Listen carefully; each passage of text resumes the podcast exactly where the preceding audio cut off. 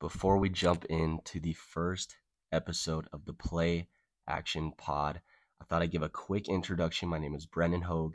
I'm from Salt Lake City, Utah. Joining me will be Brock Bunkle. He's not with me quite yet. He's going to be with me later when we start recording this first episode. But I mean, we're both from Salt Lake City.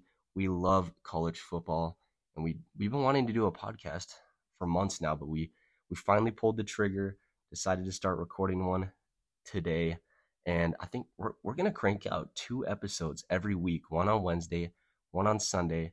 Wednesdays are going to be more of a preview for the week, let you know the best games to tune into, as well as our predictions. We'll cover hot topics and come up with some segments. I know that Brock has one planned out for us today that I'm really excited about.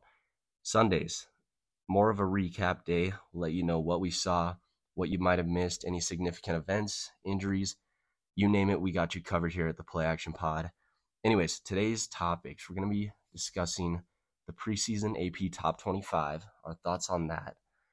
And then Brock's segment that he's got planned is called Who's Back and Who's Whack. We'll be talking about teams with a lot of uncertainty, a lot of question marks heading into the season, like USC and Texas, big headlines during the offseason. We'll also be talking about the big games for this weekend, our predictions for those games, along with our predictions for the college football playoff and Heisman. I know it's pretty early for that, but we're going to be discussing that. And all right, I think I think that's good for an introduction. Let's let's just jump right into this first episode. We are so grateful. If we have any viewers, we probably have zero listeners, but that's okay. We decided to do this podcast because we are really passionate about college football. We love talking about it. But anyways, let's let's jump in to the first episode. First topic of the day preseason AP top 25. What are your thoughts on the preseason poll, Brock? Man, um, you really can't take much from this poll. Like, it's kind of more of just a project projection of what people think the season's going to look like because, you know, nobody's played a down football. Nobody's even lined up yet. We really don't know how good stuff. Like, I guarantee most of these teams, well, not most of these teams, but there will be like five or ten of these teams who end the season unranked and have a bad season. So you really can't take much from it. But you know, obviously you got Alabama at the top. I think Alabama, top to bottom, is probably the best team in college football. Yep. What do you think? Of? Oh yeah, for sure. I mean, we got Bryce Young returning. We got a deep, good defensive core. Who's that defender? Will Anderson. Yeah, Will Anderson. I think he's got a run for the Heisman this year. Absolutely. Number two, Ohio State. We got C.J. Stroud coming back. Jackson Smith-Njigba. I think he's going to be the top receiver this year. Yeah, those are those are definitely the two favorites. Yeah. I think it's kind of Alabama and then Ohio State, and then probably like a decent sized gap for the next teams. Ohio State just got so much talent, man. They got, yeah. you know, obviously they got CJ, they got, you know, JSN. But I'm more excited to see kind of, you know, Marvin Harrison Jr., you know, obviously um, son of great Marvin Harrison. Kind mm-hmm. of excited to see what he does this year. And, you know, they got some other studs. Um, yeah, they have a lot of depth. I mean, everyone's talking about Stroud and Njigba, but I mean, there's other players like Harrison. Dude, yeah, TreVeyon Henderson is another one. You know, I think he's gonna have a good year.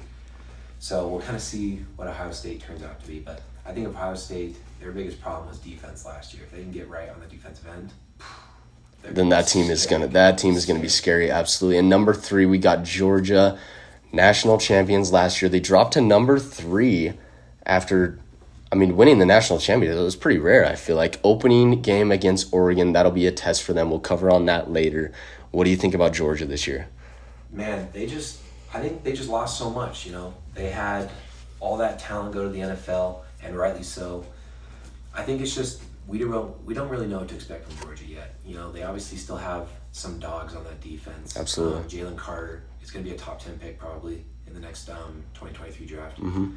And then, you know, Kelee Ringo, same way. You know, he's a stud on the outside. It's just kind of, you know, what else? Like, who's going to fill those roles? Yeah. You know, all those dogs that left, you know, Jordan Davis. Yeah. You know, um, oh, yeah, for sure. Travon Walker. Like, I think they, they seem to just bring in some defensive dogs, though, every I think Kirby Smart does a great job at that program. He he has really done a really good job at, uh-huh. at Georgia. So I'm I'm not too worried about what Georgia will look like. I think it's just kind of just finally seeing what all these players look like in the system. Mm-hmm but yeah, I, sure. think, yeah. I think Georgia has potential to be scary good. Obviously, we'll, you know, yeah, we'll we'll cover more. We'll cover more about our predictions on the playoffs as far as like if we think there's going to be two SEC teams in it this year. But Clemson at four, I mean, they climbed up the ladder a little bit. They got the home opener against Georgia Tech. What, what do you think? What, do- what are you seeing from Dabo Swinney this year? Man, he's got a. I wouldn't say last year was a disappointing year, but by Clemson standards, it was definitely disappointing. Absolutely. Like they got to be in the playoff every single year. That's a standard at Clemson. So I guess we'll kind of see what they can do to kind of get back up Mm-hmm. there. But I think you know a team that I'm really interested in right now is Texas A&M. Oh yeah, for sure. I mean, what was their recruiting class this year? It was It's number one. number best in one, nation. So, best in the nation. We'll see. I mean, they beat Bama last year, and I mean they could really crack things open for the SEC if if they take care of business with their schedule. No, yeah, and you know they're gonna have some challenges. I know everyone's got that Alabama match, you know, circled on their calendar. Oh yeah, But yeah, we'll see. We'll see what Texas A&M gives us. You know, obviously out west, Utah's the big favorite in Uh-huh. Pac-12. Um, I could see them making a. I could see them making a playoff run. I think I can, I can see it as well. I think with Utah, it's gonna be they got to be perfect. Yeah, They can't lose. You know, I was looking at the last three seasons for Utah, or the last three like big seasons 2018, 2019, and 2021. And every season they had that one game that they dropped. Yeah. They shouldn't. So, I mean it's tough coming from a conference like the Pac-12. I mean you literally have to be perfect with the strength of schedule. it's the conference of cannibalism, man. There's always, you know, those teams that come to play Yeah, on that. and they get the, they get the chance to prove. it. I mean, they got the opener against Florida in the swamp.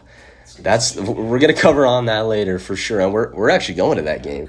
We're going to that game, so we're gonna dive deep into the Utes going to Gainesville.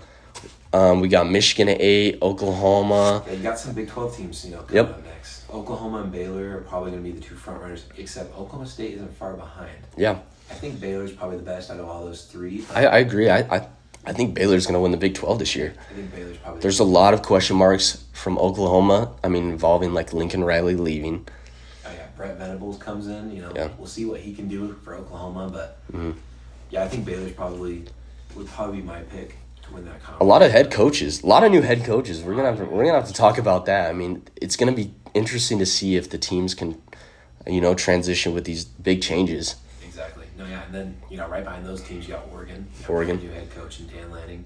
Yep, Um, kind of huge, huge season opener for them Oh yeah, they, versus Georgia. he plays his old team in Georgia. Man. Yeah, Dan Lanning. Like. Yeah, he's defensive coordinator at Georgia. They're going to be playing at the Mercedes-Benz Stadium in Atlanta for the first game. We'll cover on that later for sure. Yeah, and then as like you kind of you know kind of go down the list, you see some more you know Big Ten teams, SEC teams.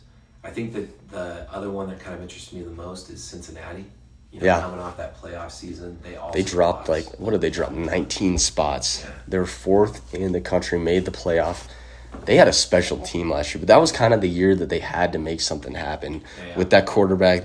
I mean, it's pretty rare to have someone like that come around. Yeah, Desmond Ridder, you know, he obviously propelled the Cincinnati team up there. So we'll see what they can do. You know, they got a lot of holes that they got to, you know, fill. So we'll kind of see where Cincinnati ends up. We kind of skipped over 14 USC. Do you think they're Oh, they they got a lot of question marks? Do you think that they're ranked too high, ranked too low? How do you feel about USC? yeah, we got that whole USC. we'll talk about. Yeah, we have a whole segment just for um, USC. We'll cover them 14, later. I think 14 is a good spot for him right Yeah. now. Um, because, you know, we just don't really know what USC is going to Yeah. do this year. Obviously have the the home opener against Rice, but then week two they'll play Stanford on the road. That'll be that'll be the test for them, I think. Yeah. Their first test at least. yeah, because, you know, Stanford's, you know, it's an interesting place to play because, you know, usually that stadium is empty. No offense, Stanford. but you guys can't fill it for some reason. Maybe Tanner McKee will be the guy that Yeah, kind of gets your fans back in there. But USC is going to be an interesting team this year. And I think one that we will definitely follow. Yeah, it's it's really interesting looking down the line. I think that the AP top twenty five is, is pretty accurate, from my- in, in my opinion. I mean, obviously you stated earlier you can't really take much from just just an off season, but I I like it from top to bottom. Yeah, I think I think maybe the one team that people can maybe have an argument for is Texas. Yeah, Um, they obviously had a really good um, recruiting class. yeah, they had a top five recruiting class. and then um, they got some transfers in, especially Quinn Ewers from Yep. Ohio State. So I think Texas maybe could have slid in there, but other than that, like the preseason poll is kind of just like the baseline. It doesn't really do Yeah. too much. So That is true, and that that kind of lead Texas kind of leads us into our next segment. Or we're gonna cover USC first, but who's back and who's whack? This is a segment that Brock came up with. I think it's hilarious, super clear. Yeah, who's back and who's whack? And we're gonna start with USC. obviously stra- stacked transfers coming in, along with Lincoln Riley, Caleb Williams, top three quarterback in the country. What do you think? Man, USC, there is so many question marks with USC, and it's not because of talent that they have. It's just we don't know. We literally do not know what to expect from this team. Are they going to be top five? Are they going to lose one of the, one of the first two games? Like who knows? Yeah, I just I just can't. I don't know how good this USC team's going to be. On paper, this USC team should be really really good. Yeah. You know, Caleb Williams is one of the best quarterbacks in the nation. You know, Jordan Addison, Biletnikoff winner last year, best wide receiver in the nation. You know, you're going to expect more production out of Addison with, you know, I would say an upgraded quarterback. You know, Kenny Pickett. Kenny Pickett's good, you know, NFL quarterback. Yeah. I think Caleb Williams is probably going to be better than him. And he will emphasize that Jordan Addison, and he's not the only transfer. I mean, Mario Williams comes from Oklahoma as well, along with running back Travis Dye. These guys have weapons. Oh, yeah. They are scary, but you just never know because there were so many question marks on a team that only had four wins last season. Man, it's like if you look at USC and why they've been down in the past, you know, couple years, it's never been talent. You know, they've always had talent on you know the perimeters in the wide receiver area, in their running backs. You know, it's never been talent. So it's like, what has it been? I think it's been you know at the line of scrimmage. I don't think mm-hmm. they've really handled the line of scrimmage too well. So Yeah. we'll see if they have made improvements on the. O line and the D line. But um, no, yeah, you look at all those names on that team, the USC team. Yeah. they're gonna be they're gonna be something this year. And I'm looking ahead to week two at Stanford on ABC. I mean, this this could be a loss that could shake things up for a team with really high expectations. No, yeah, Stanford's an interesting one. You know, Stanford obviously knocked off Oregon last year and kind of derailed their season a little bit. Um, I think the game that stands out to me a little bit more is Oregon State. On the road, right? In Corvallis? They got to travel up to Yep. Corvallis and play them up in um, uh, up at Oregon State. Yep. But the big stat with Oregon State that stands out to me is they were six and out, 6 and 0 at home. including the win over um, the Pac-12 champions. You know, Utah. Yep. So, you know, let's see. Maybe Oregon State, maybe you know, upsets USC in that one. I think that's a game that stands out to me. Well, how do you feel about how do you feel about USC at Stanford? You think USC is just going to run them over or what? I, I Stanford's another team. You know, they just got a lot of questions. Yeah. Tanner McKee is supposed to take a huge step forward, so we'll kind of see what Stanford looks like. You know, I'm I've always been a big fan of their coach, um, David Shaw. Yeah, I've agreed. always, been, I've always been a fan of Shaw. Uh-huh. He's done a great job at Stanford, but Stanford has definitely you know dipped a little bit. You know, maybe this is the year that Yeah. he kind of gets him going again. But I think Um, I think if USC like takes care of business the first six weeks, like they should. I mean, they're probably going to be the favorites for these first six games. They're going to travel to Salt Lake City, and if Utah beats Florida this weekend and takes care of business as well, we could see a potential Week Seven undefeated brawl in Salt Lake City. That would be one of the games of the year. I mean, No, yeah, that would be. That's obviously the game that everyone has circled. And if you look at USC's path, you know they got Rice at home, Fresno State Mm-hmm. at home, Arizona State at home, Washington State at home. Like you know, those two road games are going to be the two probably big tests for them. Mhm. But I think USC should 100 percent be six and zero. You think they will? That game, I think they will be. wow. Um, Utah, I think if Utah takes care of business at Florida, I think they have the chance to run the table as well. I think Utah's got a tough one. We were talking about Uh-huh. earlier with Yeah. UCLA. Uh huh. Yeah, Um, on the road. UCLA is, just a vet veteran team, and you know, with that game being the week before USC, I could see Utah maybe slipping. Mm. And. Utah going into that Week Seven game, they don't have any byes. It's Yeah. we're concerned about the health of that team.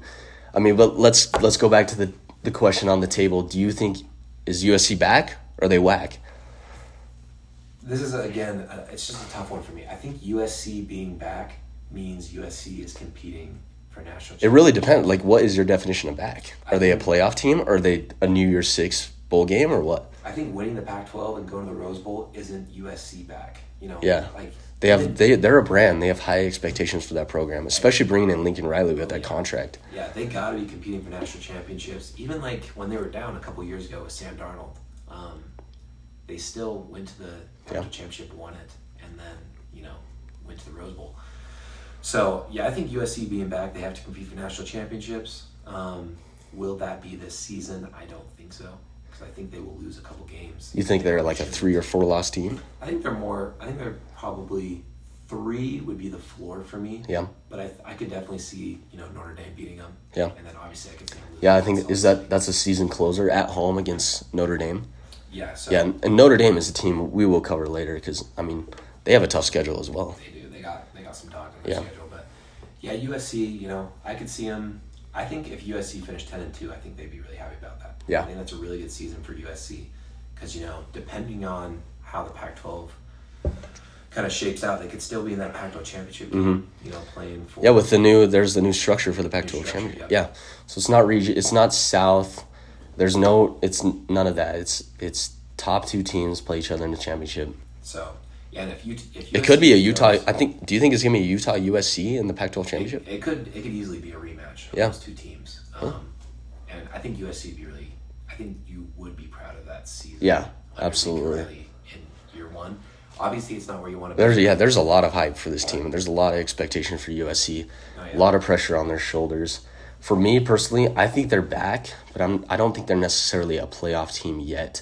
I think a possible New Year's Six bowl game. Definitely. That depends. I mean, if they win the Pac-12 championship, obviously. With two losses, though, I think they're a Rose Bowl team.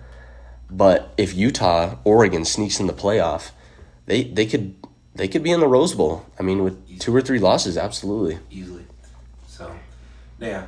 But yeah, USC is gonna be solid. It's gonna be interesting to see kind of like how their um, season pans out. But I think the next one is the one that I'm really excited to talk Yeah. about.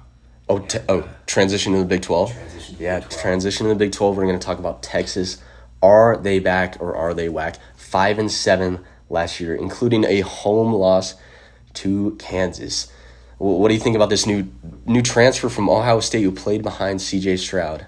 Um, when they got Quinn Ewers up at Ohio State, I remember um, a lot of people were like, "This dude is gonna go um, hand in hand. He's gonna, you know, compete with Stroud." Eventually, ended up losing the position. Decided to transfer. I think Texas has, a, you know, I think they got a quarterback. I think Ewers is going to be really good for them, Mm-hmm. and I think you know you'll see that hopefully early in their schedule because Yeah. they obviously got that week two game. Yeah, week two game. We we have it circled on our calendar. Alabama. It'll be Bama on the road. That'll that that's our first challenge. I mean, they got UL Monroe, but Bama on the road. That that's gonna be that's gonna be a tough one on Fox, No, 10 a.m. that's that's gonna be a good game, and that's really gonna be the challenge for Texas. You know, we're gonna really learn a lot about this Texas football team. Um, like you said, they, they should fly through Louisiana Monroe. No disrespect there, but they're just not. They're not the level. level they should be. Mm-hmm. Yeah, absolutely. So, but yeah, we'll see. We'll see how that Alabama game looks. And the, and the top five recruiting class, can't forget about that. Oh, I mean, yeah. they got some dogs coming in. like they have the recruits are not a problem for Texas. You know. Um, So are you are you saying the Longhorns they're back? I I just don't I don't think I think Texas is the same way as USC. I think for Texas to be back, they got to be competing for Yeah. national championships. They can't just be winning the Big Twelve. The the Big Twelve is super competitive this year. I mean, they got Baylor on their schedule, Oklahoma, Oklahoma State. But I know you mentioned earlier that those tough games are at home, so they do have somewhat of an advantage. This is the year that they can really prove themselves. No, yeah. So they obviously got you know the Red River rivalry with Oklahoma. That's mm-hmm. gonna be a neutral site. They do travel to Oklahoma State, but they got Baylor at home. They got Alabama at home. Yeah. Like A they- really good Baylor team. if they can take care of business at home, Texas, you know, could sneak into maybe Yeah. one of those New Year's Six. I don't know about you, but I got I got the Bears. I got the Bears winning the the Big oh, yeah. Twelve this year. Yeah, I think I think Baylor's probably definitely the favorite. I think Yeah. it's between them and Oklahoma, because you know I just think Oklahoma, you know, under a new coach, under a new staff, you know, we Yeah, they still just find a way to win football they games. do. You know, Oklahoma's you know ran the, the Big Twelve. For the last So what, what are your thoughts on Texas? You think I see them personally? I see them as a six to seven win team this year. I don't, I don't say they're necessarily back. I just think that there's obviously going to be improvement from last year. I think that they will become bowl eligible, but I just can't see them making any noise in the Big Twelve this year with how competitive it is. I think Texas ceiling is definitely maybe like ten wins. Um, I think their floor is like you're saying six and six. Uh, they you know Alabama's gonna be a tough one. Oklahoma's Yeah. gonna be a tough one. You know Oklahoma State's tough. It's just a really competitive league. It really is. You know Even like teams like Ohio State and TCU. Yeah. Oh yeah, Oklahoma State. Yeah. Um, no, yeah. So it's just a tough conference. So we'll kind of see, you know, how that fares for Texas. Absolutely. And I think we're going to transition into our next topic games to watch this weekend, week one, starting with number five Notre Dame at number two Ohio State Saturday on ABC 7:30 Eastern Time. Game is in Columbus. Ohio State is a 17 and a half point favorite against the number five team in the country. Ohio State 11 and two last year, eight and one in conference. Last regular season loss to Michigan kind of prevented them from making the playoff. Obviously, won a great bowl game against Utah, and I think they have the best offense in the country this year. What are your thoughts on Ohio State? Yeah. Ohio State's biggest problem probably is going to be, well, I guess, two big problems. They got to replace Olave and they got to replace Garrett Wilson. You know, those two were studs for them last year, and you kind of got a glimpse of their offense in the Rose Bowl without those two. So I think that they will be able to, you know, um, take that step forward with um, the two young receivers that they got in, um, Fleming and uh, Marvin Harrison Jr. Uh-huh. So we got to see. And Marvin two. Marvin Harrison Jr. He had three Oh, touchdowns yeah. in the Rose Bowl. I mean, Yeah, we off. really got a glimpse of how good this Ohio State team is, even with just. I mean, I think Njigba was the third string at that point, wide receiver. No, yeah. So replacing that production is gonna be huge for them. Mm-hmm. If they can get um, the two stars replaced, I think Ohio State has a chance to really make a run for it all. Mm-hmm. And then I think on the defensive side, they got to be a little bit more stout. Um, I know they had couple games last year where they kind of gave up a lot of points. You know, Michigan, I think they gave up 42. Mm-hmm. And then obviously, you know, they gave up 45 to Utah. Yeah, there's just there's a lot of question marks on that defense. That's going to be kind of the determining factor if, if this is a championship worthy team. I mean, I know they have C.J. Stroud, who is potentially the best quarterback in the country. You think you think he's better than Bryce Young? You think he's going to give him a run for his money for the Heisman or what? Man, when you talk about Stroud and you talk about Young, that's just one A and one B. You know, I think they're gonna flip flop all throughout the season. Um, I'm a big Stroud guy. I've Yeah. watching him kind of tear apart Utah's defense. something. And us, yeah, and us from Salt Lake City. I mean, we are Utah Utes fans. We're gonna kind of kind of try to keep the bias out of this, but we watched C.J. Stroud absolutely light up our team Man, so- in the Rose Bowl, along with Njigba putting up video game numbers. I mean, back to Stroud. This dude has a cannon. He's precise. He is the favorite to win the Heisman this year over Bryce Young. He had over 4,400 yards last year, fifth in college football, 44 touchdowns on only six interceptions. He is the real deal. I- I'd say I would like to see Stroud. You know, maybe sneak over like 4,500 yards. Yeah. Maybe get like over 50 touchdowns and keep those interception numbers low, maybe like under five. But yeah, Stroud's the real deal. I think you know Smith-Njigba. Same Yeah, I think I think that's deal. the best duo in the country right now. Oh, is or of this year, I think Jackson Smith-Njigba. I think he's the best receiver in college football. I'd say I think Fox um, college football had a graphic of who's better Yeah. between Smith and Jigba and Stroud, and then Caleb Williams and Jordan Addison. Yeah. like, come on, it's not. It's really, I don't think it's we close. we saw evidence of that in the Rose Bowl. I mean, dude had 15 receptions on 347 yards, most receptions in Ohio State history, and most yards in a bowl game ever, any bowl game ever. Their their chemistry was unreal. That It was. I mean, I was there. I was. I was there live, and I got to watch it. Yeah. Watch them destroy my team. Anyways, let's let's let's talk about Notre Dame a little bit. Finished eleven and two last year. Lost to Oklahoma State in the Fiesta Bowl. They're fifth in the country this year. Kind of bouncing back with the new head coach Marcus Freeman, following the departure of Brian Kelly, who went to LSU. Why do you think the fifth team in the country is picked to lose by 17 and a half in this in this opening game? that was one of the lines that stood out to me. You know, this is a top five matchup. You know, you got the number two team going against the number five team. Why is the line 17 and a half?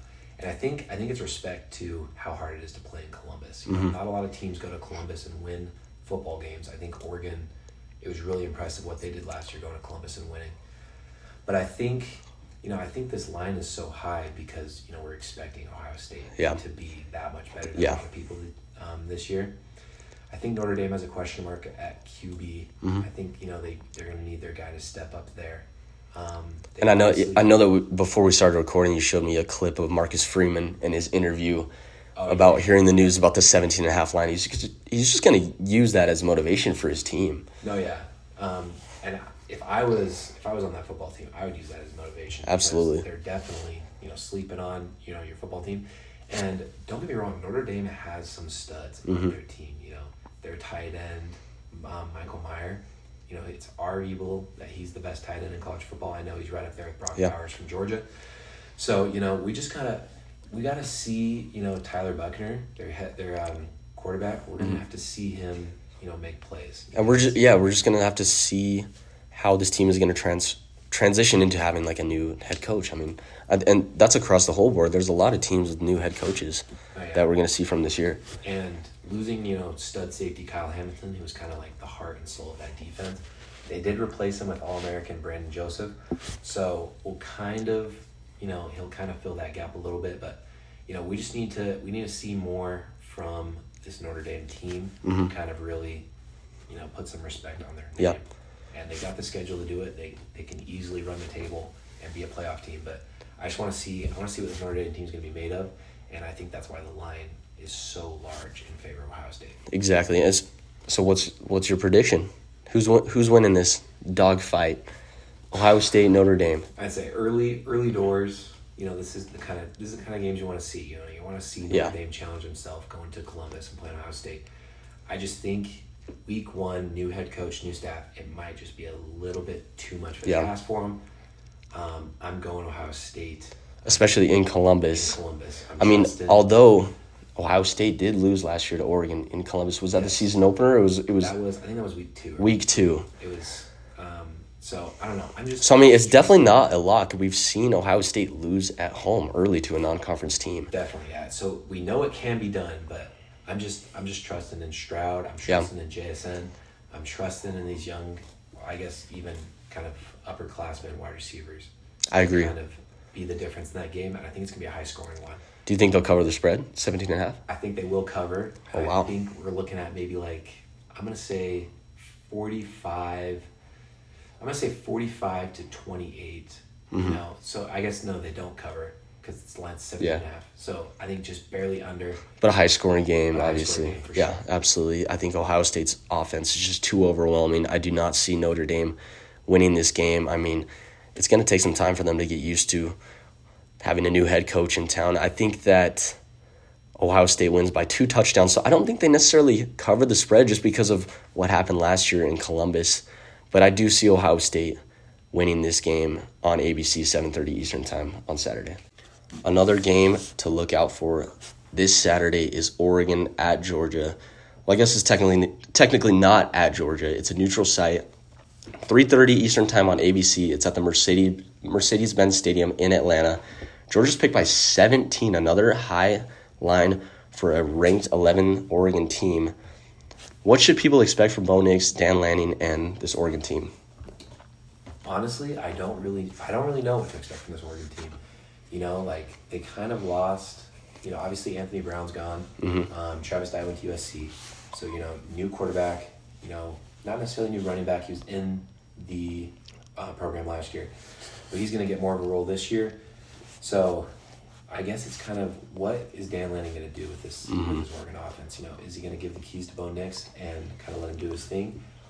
I'm still skeptical on Bo Nix. You know, he's been Yeah. he's been around for Auburn for the last couple of years, and I don't he hasn't really impressed me very much. So we'll kind of see what he can do. You know, in a new system. Yeah, I mean he does come from the SEC, so he is used to playing teams like Georgia, Yeah, playing in SEC country. playing in SEC country. It is a different animal. But yeah, so uh, Bo Nix has to be able to um, navigate this offense um, better than what he was doing at Auburn against stiffer com- uh, competition. So we'll kind of see what he can do there. Mm-hmm. But I think the big factor for this Oregon team is going to be that defense. Yeah. Because, you know, you got the two stud linebackers in Noah Sewell and Justin Flowe. You know, Justin Flowe was injured all last season. Let's see what he can do if he gets a healthy year under his belt. But I think this Georgia defense, or this Oregon defense, my bad, is legit. Mm-hmm. Absolutely. And, and Oregon never fails to just bring in talent through the program. That is not going to be the question of this team this year. It's just going to be is it going to be enough to beat a team like Georgia, especially on week one? And let's actually transition into Georgia. Um, how do you feel about that team? I mean, re- returning national champions. Man, if you look at that defense last year, you're talking about probably one of the best defenses of all time. And all I think they had 15 players drafted in total, and majority was from that defense. Man, that's just unreal. But Yeah. you know, for Georgia, they got to fill they got to fill those holes now. You know, they got a lot of players that have now left in the NFL. They got to fill those holes, and what better way to do it than you know potential top ten, maybe even top five pick in you know Jalen Carter, who's going to be disrupting right up the middle um, for that Georgia defense, and on the outside on the boundary, you know you're going to have Kaylee um, Kelee Ringo, who's going to hopefully be locking down you know receivers for you. So those are the two probably guys to watch out for for this defense. But you know we got to see what Kirby Smart can do, Yeah. replacing the defensive coordinator, and then fill in the holes for this Georgia defense. Yeah, Kirby Smart. He knows how to win some football games. I do not doubt that he will scrap a game plan together to beat this Oregon team, especially in Atlanta. That's basically probably going to be at least ninety percent Georgia fans. Easy, easy home game. Easy home game. I know it's a neutral site, but still easy home game for Georgia. Who do you got going into this game? Um, man, I don't think that they will cover um, the line of seven. Yeah, seventeen. That's, that's a bit of a stretch. Because I think this is gonna be a low scoring game. I don't think this is gonna be the the exciting, you know, nonstop scoring game that Notre Dame and Ohio State Yeah. will be in the morning. Uh-huh. So I think this is gonna be a little bit closer of a game. I think you know Stetson Bennett with his experience and his two stud tight ends in Brock Bowers and Arik Gilbert. I think they're gonna be just a little bit too much for Oregon. Yeah. I'm gonna say I'm gonna go with like a like a 28, maybe like a 28-14, so they don't necessarily cover, Yeah. but a little bit Still like a two score game. two score game, Yeah. more defensive, more defensive game, not as high scoring. Yeah, I agree. I, I I think it's going to be more of a, a low scoring game, obviously, compared to the Ohio State Notre Dame game. But I don't know. I think Oregon keeps it close. I mean, they do produce talent, but I just think Georgia is is just going to be too overwhelming for them, especially for an Oregon team who's got new head coach coming in, new quarterback. They're going to have to get used to that system. So I, I just I just see Georgia winning this game by at least a touchdown or if not ten points. Okay, let's move into another Pac 12 versus SEC game in week one that we are specifically excited about because we are actually making the flight, going out to Gainesville to watch number seven Utah take on Florida in the swamp on ESPN, 7 Eastern Time. Utah's a three point favorite.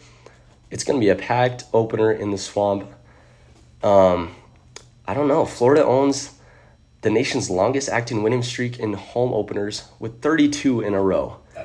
That that is crazy. I mean, it was 1989 was the last time that they lost. It was Ole Miss 24-19. But I don't know. Do do you think the Utes are going to come in and shake up that streak? Man, as a Utah fan, this is such an exciting game for this program. You know, I remember back in 2008 when we had that special season, we Mm-hmm. opened up with Michigan in the big house and shocked them up there. Yeah. And then, you know, a couple times later, we had the home and home with Michigan. Yeah. Same thing, you know, beat them both times. This just feels like another one of those special Utah seasons that we're putting together. And the Utah fan in me really thinks that Utah can go into a hostile territory in the swamp and Yeah. get the job done. How do you how do you expect the environment environment to be like in the swamp Saturday night? And how how do you think the Utes will be able to handle being in like SEC territory? Man, you would think with all of the talk that the Florida fans are giving me that we're actually playing humidity and not Florida. Because they talk about humidity so, so much. Oh man. And I know it's going to be a factor down there, but I just think, I think Utah, I think this Utah team is ready for Yeah. a challenge like this, you know? They're Absolutely. coming off that game against Ohio State in the Rose Bowl, which I think they really learned a lot about themselves. And I think this is going to be the game that they put it all together, Yeah. go down in Florida and get a massive, massive win. Absolutely, and we're gonna try to stay away from the bias. I know, I, I know that we're Ute fans, but I think Florida is unranked just because I mean they were six and seven last year, two and six in conference, had a loss to UCF in their bowl game. However, they have a new head coach this year, Billy Napier. Obviously, his first year as a Florida head coach. He came from Louis- Louisiana. He was the head coach there. The last two seasons, they only had one loss each year. He definitely knows how to win football games. Definitely. However, it's a different it's a transition from the Sun Belt to the SEC. It's a whole different animal. And I mean one only one of those wins was against a Power 5 school and none of those being a top 25 school. And he actually he was the Arizona State offensive coordinator back in 2017 before he was the head coach at Louisiana. And it was that was a team that whooped up on Utah in Salt Lake City 30 to 10. What are your thoughts on that? No, yeah, Billy Napier. I think I think Florida fans would be really, really excited about Billy Napier. I think um, you know they obviously have the falling out with Dan Mullen, but I think Billy Napier is going to be the guy that kind of gets Florida back where they want to be, and that's you know competing for the SEC championship and obviously national championships because that's the level of this Florida program. But I think I think they got a lot to be excited about. You know, Anthony Richardson is going to be a Heisman you know contender. I think. Um, He's a dual. This Anthony Richardson. Let me let me catch you up to speed with him. Dual threat quarterback, extremely athletic. He's six foot four, two hundred and forty pounds. He ran a 4.4 40 yard dash over the summer. And Coach Whittingham, coach for head coach for Utah, compared him to Cam Newton in his pre- Man, press what- conference yesterday. What what what kind of praise is that? I know. Comparing him to a Heisman winner, and you know Cam Newton obviously had a great NFL. career. Definitely, yeah, a lot of respect coming from the Utah sidelines going into this game. No, yeah, and I, I think Anthony Richardson's going to be the guy. You know, I think he's gonna, you know, he's gonna have to be the guy that takes over for this Florida team to kind of, you know, if they want to win this football game at home in front of their fans, I think he's gonna have to be the guy that, that Yeah. is kind of leading that charge. You know, I think for Billy Napier, he's got obviously his running back from you know Louisiana that's Yeah. coming over with him, um, and Montrell Johnson, Yeah. and you know he had a solid year last year for that Louisiana team, and I think he's gonna have to be an impact in this game. Yeah, and I think that Napier has a history of just rotating running backs because they also have Wright, who Oh, it's his third year. Yeah, it's his third year Yep. at Florida. I would not be surprised to see them kind of rotating running backs in, in the game on Saturday. Yeah, he. I think he used. I think he had four running backs in Louisiana with Yeah. for 100 carries. So I think we're going to see a lot of running backs um, out of Florida. One that I kind of hope we see. I don't know if we'll see Trevor Etienne, Mm-hmm. but he's the brother of Travis Etienne. You know, former Clemson running back, now Jaguars running back. I would love to see, you know, him playing this football game. But yeah, this Florida team is going to be. You know, I think they're going to be a real big challenge for Utah, and I know they're not ranked. You know, I know Yeah. Utah's number seven in the nation, and most people are looking at that like Utah's gonna, you know, run through this Florida team Mhm. because they're so high. I don't think that's gonna be the case. I think this Florida team is gonna be, I think they're gonna be motivated. Yeah. You know, opener in the swamp. You know, new coach. Yeah. You know, they're gonna be ready to play this football game.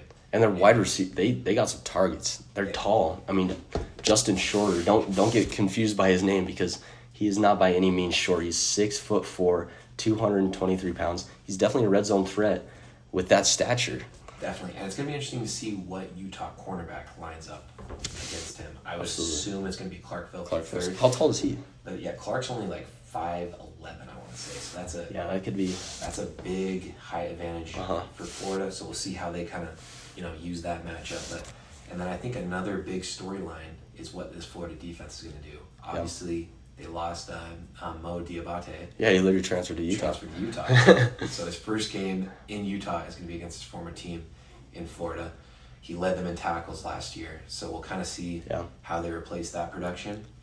It's going to be hard to stop all those threats that Utah has. Actually, let's transition into talking about Utah. Ten and four last year, eight and one, conference in conference, and they lost in the Rose Bowl. Struggled earlier in the year. I mean, they were one and two, lost to BYU and San Diego State, but that was under Charlie Brewer. Week four, Cam Rising was named the starter, and they went nine and two since then. I think they have lots of momentum from last year because they beat Oregon twice, won the Pac 12 championship, and gave Ohio State a run for their money in that Rose Bowl. It was one of the best football games I've ever watched in my life. And they're returning 17 of 22 starters, and one of those being Cam Rising. He is the team captain, dual threat quarterback. What are your thoughts on Cam Rising? Man, Cam Rising is a special, special football player. And it's not even what he does in the football field, it's what he does in the locker room. And all of his all of his fellow teammates have so much praise for how Cam Rising conducts himself.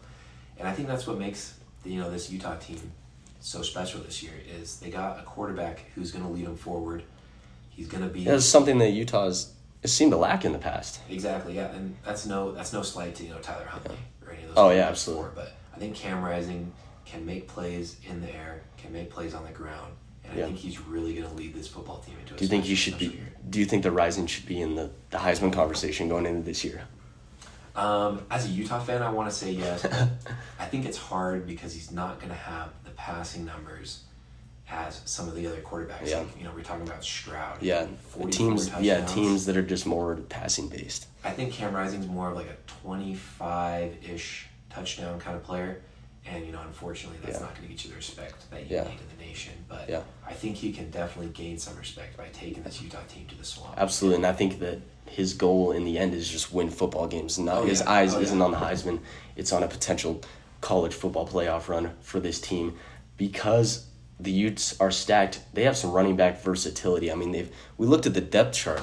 They have four. What was it? They named four as a starter or something. They have four running backs, and they put war next to each each Yeah. one of them, and that means it's going to be you know either Tavion Thomas or Chris Curry Mm-hmm. or Jaylon Glover, Glover or Micah Bernard. You know, we're talking about four running backs that are going to touch the ball, and they all have very different styles, and that's what makes this Utah team so dangerous. Absolutely, and Tavion Thomas, he's obviously the one that produced the most last year. Even though earlier in the year, he was he was straight up benched, right? Because he had Benched 'cause of fumbling. He had Yeah. fumbling issues, but he still produced eleven hundred yards, twenty one touchdowns, and then you got Micah Bernard. He's a great athlete. Wits coach Coach Whittingham said he can catch as as good as any of the receivers on the team. So I mean, different play styles between be- be- between like all of the running backs. I mean, Chris Curry, you got Jaylon Glover, who's a four star true freshman, Florida native, Florida native. out of Lakeland, Florida. And don't don't even get me started with this tight end duo between Brandon Kuithe and Dalton Kincaid.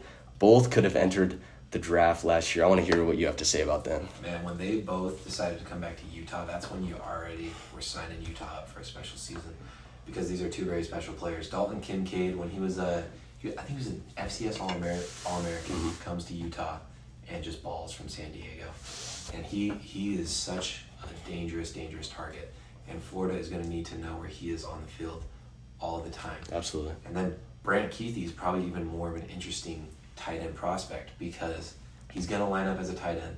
He's gonna line up as a wide receiver, and he might even he might even get the ball to run as well. Yeah, which is what absolutely. makes I would not put it past. I mean, returning 17 starters, they're gonna have film on you. You might as well switch things up. exactly. He is versatile and he can do just about anything that Coach Whittingham and Coach Ludwig are gonna ask of him. Mhm. So this Utah team is dangerous. This is such an, a compelling matchup, and Yeah. I'm super excited. Yeah, let's talk about the uh, defense. Morgan Scalley. I mean, they lost their best defensive player, Devin Lloyd, but I mean, they're coming back strong with the secondary and Clark, Clark Phillips the third, Cole Bishop, obviously the Florida transfer Diabate, and I don't know. I just they're healthy this year. I, I know everyone's just thinking about that Rose Bowl game and then Jigba dropping 350 yards, but he was literally being guarded by a running back. I mean, running back, yeah, Micah Bernard, the best corner in Utah history, question mark. But no, yeah. So Utah's secondary is going to be the strength of this football team.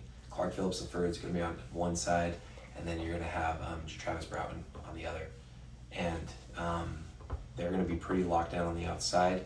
Cole Bishop's hopefully going to take a big step this year, as well as Junior Tafuna. So this Utah team's stacked on defense. Yeah. I think they're stacked on offense, and I think this Florida game is what's going to really, you know, be the story of their Yeah, on the road with the humidity. I know that a lot of Florida fans are talking about that.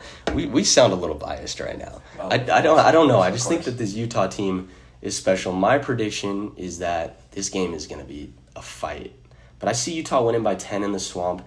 They're going to run the ball early, often often and effectively, opening up other options. I mean, tons of other weapons. We talked about the, the tight ends.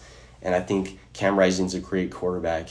More importantly, he takes care of the football. He only had five interceptions last year on 320 attempts. And between that and the coaching battle, I think Napier, he's just he's just a little young, and Witt's been on this stage before. I I just see Utah taking care of business in the swamp against Florida. Look, this is this is to be a real test for Napier because he's to learn a lot about his football team. Week one in the swamp. Mm-hmm. I think he's going to need to lean on Anthony Richardson. I think if Anthony Richardson has a very very good game, I think it's Yeah. going to cause Utah a ton of problems. Mm-hmm. Um, he's got to get his wide receivers involved. He's got to get his running backs involved. He's got to get his tight ends involved.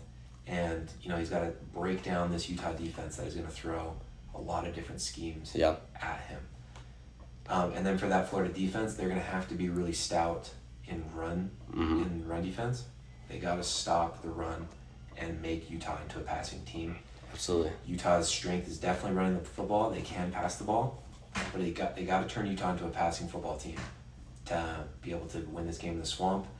I just don't think they're going to be able to do it. You're going to be seeing four different running backs, Yeah. and I just don't think they can stop four different running backs and their different styles. I'm going Utah winning this one we're gonna go for a very famous score. Alabama fans are gonna love this one. We're gonna go thirty-one to seventeen. Okay. Utah wins by two scores. Okay, I like that prediction. All right, so we went over the best games to look for this week. We're going to go over 10 more games to watch this weekend. Starting Thursday, we got West Virginia at Pitt. Um, Pitt, seven and a half favorite. What do you think? Yeah, classic uh, Big 12 versus ACC. You know, Pitt coming off of that magical season, obviously. They went to the New Year's Six bowl game. Uh, Pitt, seven and a half. I don't know. Pitt at home, ranked team. I kind of like Pitt in this one. Do you, do you have them covering? Seven and a half? Mm, I'll make it, uh, yeah, I'll have them covered. Yeah, I, I, like Pitt as well. Winning by 10. We also got Penn State at Purdue. This is also on Thursday. Penn State picked by three and a half. Man, dude, if Penn State was playing at home, I would pick, I would smash Penn State three and a half. But on the road at Purdue, Purdue was actually pretty tricky last year. They kind of upset a couple big teams, and I had them win over Michigan State. But um, I'll take, I'll take Purdue at home. To, Okay. You know, Bold. kind of upset. And first upset? First upset pick ever on the pod? I'll take Purdue at home. Um, I don't know, maybe Penn State kind of overlooks them a little. Yeah. Okay. I, I like I like Penn State in this game. I think they're just a solid program going into this first week. Let's transition to Saturday. We got UTEP UTEP at Oklahoma, ninth ranked in the country. Oklahoma picked by 31 and a half. Man, so UTEP was one of those week zero teams. Against North Texas, and uh, unfortunately came out with an L on that one. Um, yeah, I'm gonna smash Oklahoma on this one, and I probably have them winning by you know 45, maybe even 50. This Yeah. could be a big one for Oklahoma. Yeah, I like Oklahoma as well, covering the spread. Let's move to number 23, Cincinnati, playing at number 19, Arkansas. Arkansas's picked by six, even though Cincinnati just came off a playoff run season. Who you got in that game? Man, um, since they lost so many of their great players to the NFL, it's gonna be interesting to see how they replace them. Um, but for this game, they're traveling to SEC country, playing against Arkansas. I don't think Arkansas will cover. I think Arkansas wins on a game-winning field goal Ooh. um, over there. Yeah, I like that as well. I, I, I don't know about the line. I think Arkansas wins as well, just by one score. I think it's going to be a really close game, but I do have Arkansas coming out on top in that game. Let's move to Utah State at number one, Alabama. Bama picked at 41 and a half, and Utah State has already played week zero. They won against UConn. Who you got in that game? I'm guessing Bama. Man, upset of the century. Local Utah State. No, I'm just kidding. but um, you know, Utah State local program. I think Utah State will actually have a decent season this year. They bring back um, Logan Bonner, their quarterback, but you know, traveling to Alabama, not many top ranked teams win at Alabama. So That's like a- Utah yeah. State to go there and win it. Exactly. That's like that's like betting on the Powerball. But I don't know. I'll- I'll throw a wild card. I say Bama doesn't cover because 41 and a half is a huge line. Yeah. Maybe you know, Bama They did look kind of. I don't, I don't know if you watched that game. Utah. They looked kind of rough at the beginning. They kind of scraped together at the end really and got the win against UConn. I, I know that they were picked big against them. They did Oh, not yeah. cover. Yeah. theirs was like 31. Yeah. I I mean I obviously got Bama in this game. I think Utah State's gonna have a great season. They just came off Mountain West champions, but I mean you got to pick Bama at home season opener. Let's talk about Boise State at Oregon State. This is a game I am looking forward to. Oregon State picked by three at home. What are your thoughts? This is actually this is a very interesting game because Boise State is a very good program, but um, I like Oregon State. You know, six and out at home last Yeah. year, game in Oregon State. If we're talking about this game in Boise, maybe a different story. Um, I like Oregon State to maybe win this one. You know, we'll go by we'll go by a touchdown. You think it's close? State. You think they'll cover the I three? They will cover the three. Yeah, I, I agree. I think Oregon State is just too good of a team in Corvallis. I think they get the win over Boise State. Now let's move to uh, number 25, BYU at South Florida. BYU picked by 12. Who you got? Yeah, another local team, um, BYU at South Florida. I think this is a this is a very interesting game for BYU. I wonder if they're playing against humidity the Yeah. same way that Utah is this Yeah, absolutely. They are. Because you know, according to those Floridians. Yeah, they just they just think that humidity is just part of the roster, I guess. So, but yeah, I think I think BYU probably wins here Yeah. pretty easy. They do have a tough following too. I, I, I agree. I think BYU um, wins against South Florida this weekend, but I think they play at Oregon week two and then Baylor at home. So I mean, they they need to win this game. They they are potentially an 0 3 team if they if they lose this first game against South Florida. Anyways, let's go to some SEC ACC.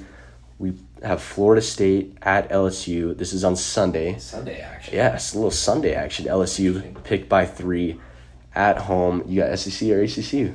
Um, man, I just don't know how good Brian Kelly's going to do at LSU. Um, there was rumors that he got quite the bag. I think he got like a hundred Oh, yeah. dollar contract or something Absolutely. like that. Maybe he's just in it for the money because I don't know why he left Notre, Notre Dame. But That was SEC the bread and butter. But Notre Dame, you know, he was doing so well up there Yeah. um, in South Bend. I'm actually gonna take Florida State in this one. Oh, really?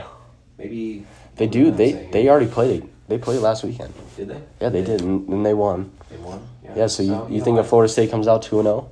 Florida State having the week of uh, already playing one. I'm gonna go Florida State over LSU Oh wow. in Baton Rouge. So a little bit of an upset there. Cool. I, I think I think LSU pulls through at home against Florida State, and I think I think they win by at least a touchdown. I just think that LSU is too good of a program. They're both kind of rebuilding. They're Oh, yeah. they're both kind of a rebuilding team at this point. Anyways, let's transition to Monday night. We got Clemson at Georgia Tech. It's on ESPN at eight eight Eastern time. Who do you got as number four Clemson taking on Georgia Tech on the road? So no line on this one yet. Um, it'll be interesting to see what that line comes out to. 'cause I'm Mm-hmm. pretty sure Clemson and Georgia Tech played at Clemson last year, and I think it was a close game. I want to say Yeah. it was like fourteen to eight or something Okay. like that. But um, I think Clemson is gonna have a huge rebound this year. Yeah. So I don't care. Yeah, we kind of we yeah we kind of had some playoff talk earlier, and yeah, I think it, would- I think yeah Clemson could yeah be- could Clemson that could be team. that team this year. I mean ACC their their schedule looks pretty easy, Um, yeah, they got they got just those big games against NC State and Yeah. Forest. and NC State is looking pretty good this year, so that will be a challenge. So, but yeah, I think I think Clemson runs the table, probably wins the ACC, and I Yeah. think Clemson. I don't care what the line is. I'm. Gonna, I think they cover. Yeah. I, I- I- win pretty easy. Yeah, you don't care about the line as they just cover. So even Yeah, if it's gonna- like seventy, they cover. Yeah, absolutely.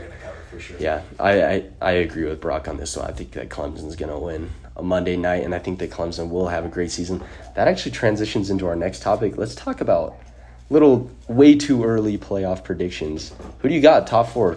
Man, um, this one's a little bit tough this year because you know we do got our hometown Utes in the conversation, but I personally actually don't think they make it this year.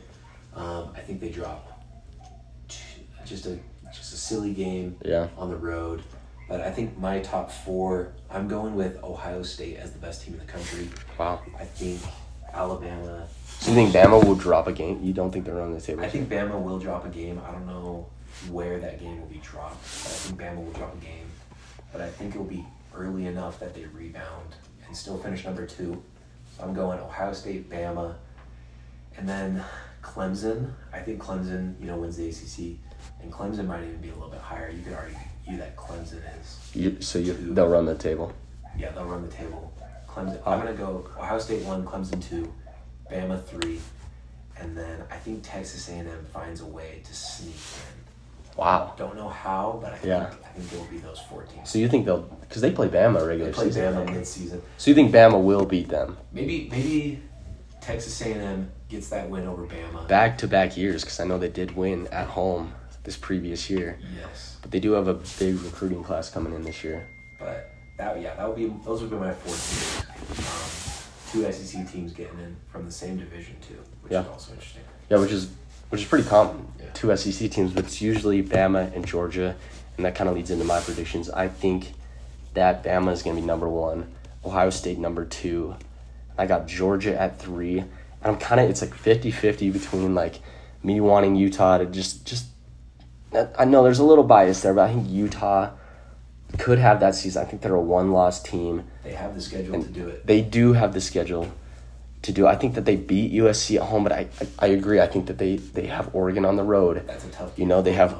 Or who else? Yeah, Eugene. exactly. And they have Arizona. I do think that they drop one of those silly games, but I think they're a one loss team and they sneak their way into the playoff as long as being Pac 12 champions. But I don't know. Baylor looks like one of those teams as well. I think Baylor could potentially be one of those one loss teams. I think it's a toss up between those two. I, I think you flip a coin, and I either got Utah or Baylor in there. But I think I think the top three in the AP right now is a lock. Those are I, d- I don't see Ohio State really dropping. I I think Alabama's too good. They bring back bring back Bryce Young as as long as well as uh, the the defend defense on that crew and I don't know. I just I just don't see it happening. I think I think my dark horse team for the playoff that doesn't that really shouldn't be a dark horse team is Notre Dame, but I just think they're scheduled. Yeah, it's just tough. too. I mean, way they, too tough. and they play USC on the road just to finish the season. USC on the road. They got BYU on that neutral site game in Las Vegas. Yeah, Um, they got you know the Ohio opening State- game. Yeah, Ohio State. I just think for an independent team to get in, I think they have to be literally perfect. yeah, And I just don't think Notre Dame can do it. Yeah. But they could be a dark horse team. Maybe they do run the table, sneak into the playoff. yeah. Wouldn't be surprised. If I wouldn't be surprised either. Okay, last topic before we wrap things up on our first episode. Heisman prediction. Just just give me one. If you can Yeah. narrow it down. I've, I don't know. I, this is a really hot take because not many wide receivers have done it. In I don't think Stroud or Young will win it. Really? because neither of them have great seasons. I just think Smith-Njigba is going to go for a, historic season. Wow. Better than DeVonta Smith did a couple years ago. I'm going Jaxon Smith-Njigba. Dude dropped 350 yards on our Utes and he just has the highest expectations for him all of a sudden. That's crazy. I think I think he just goes for Yeah. I think Smith When that dude gets yeah. had a twenty it was twenty something touchdown season. I think Smith-Njigba goes for twenty five touchdowns Wow. that Ohio State team. Hot take. Hot take. But when that take. yeah, steaming, absolutely steaming take. When that dude gets out, in uh, like across the field, I mean, he is so fat, terrifying. I mean, we saw it first hand from our team. I think the Stroud gets it done this year. I don't, I don't think Bryce Young goes back to back. I just think that's. I think he's gonna put up like you said, like just crazy amount of no. I think I think forty five hundred yards. And I don't know. I just think he take. I don't. I don't think that they will vote Bryce Young back to back. I think I think Bryce Young is just playing at a huge disadvantage because one, he's got to do better than he did last year, Yeah. and like last year's the stats were insane. So he's got to one do better than he did last year, and he has to hope that Stroud doesn't have an insane season Yeah. as well, or else it's just going to be way too hard Yeah. to you know pick Stroud or to pick Young over Stroud. Mhm. So I think I think my rankings would be Smith-Njigba one, Stroud two, Young three. Okay. Oh, to Ohio State. Top two. Wow. Hot take. All right. Well, I think that's gonna wrap it up for our first episode. We'll be coming up with something. We're we're gonna record something in Gainesville on Sunday after the games, and we'll kind of let you guys know what we're seeing. We hope that our predictions are right. We hope you enjoy our first episode. But yeah, appreciate. It. I think that's a wrap for the first episode of the, the Play Action Pod. But we're we're gonna stay consistent with this, with this, and yeah, we appreciate you guys tuning in. One episode down. One episode down, many more to come. All right, well, we'll see you guys Sunday. Thank you.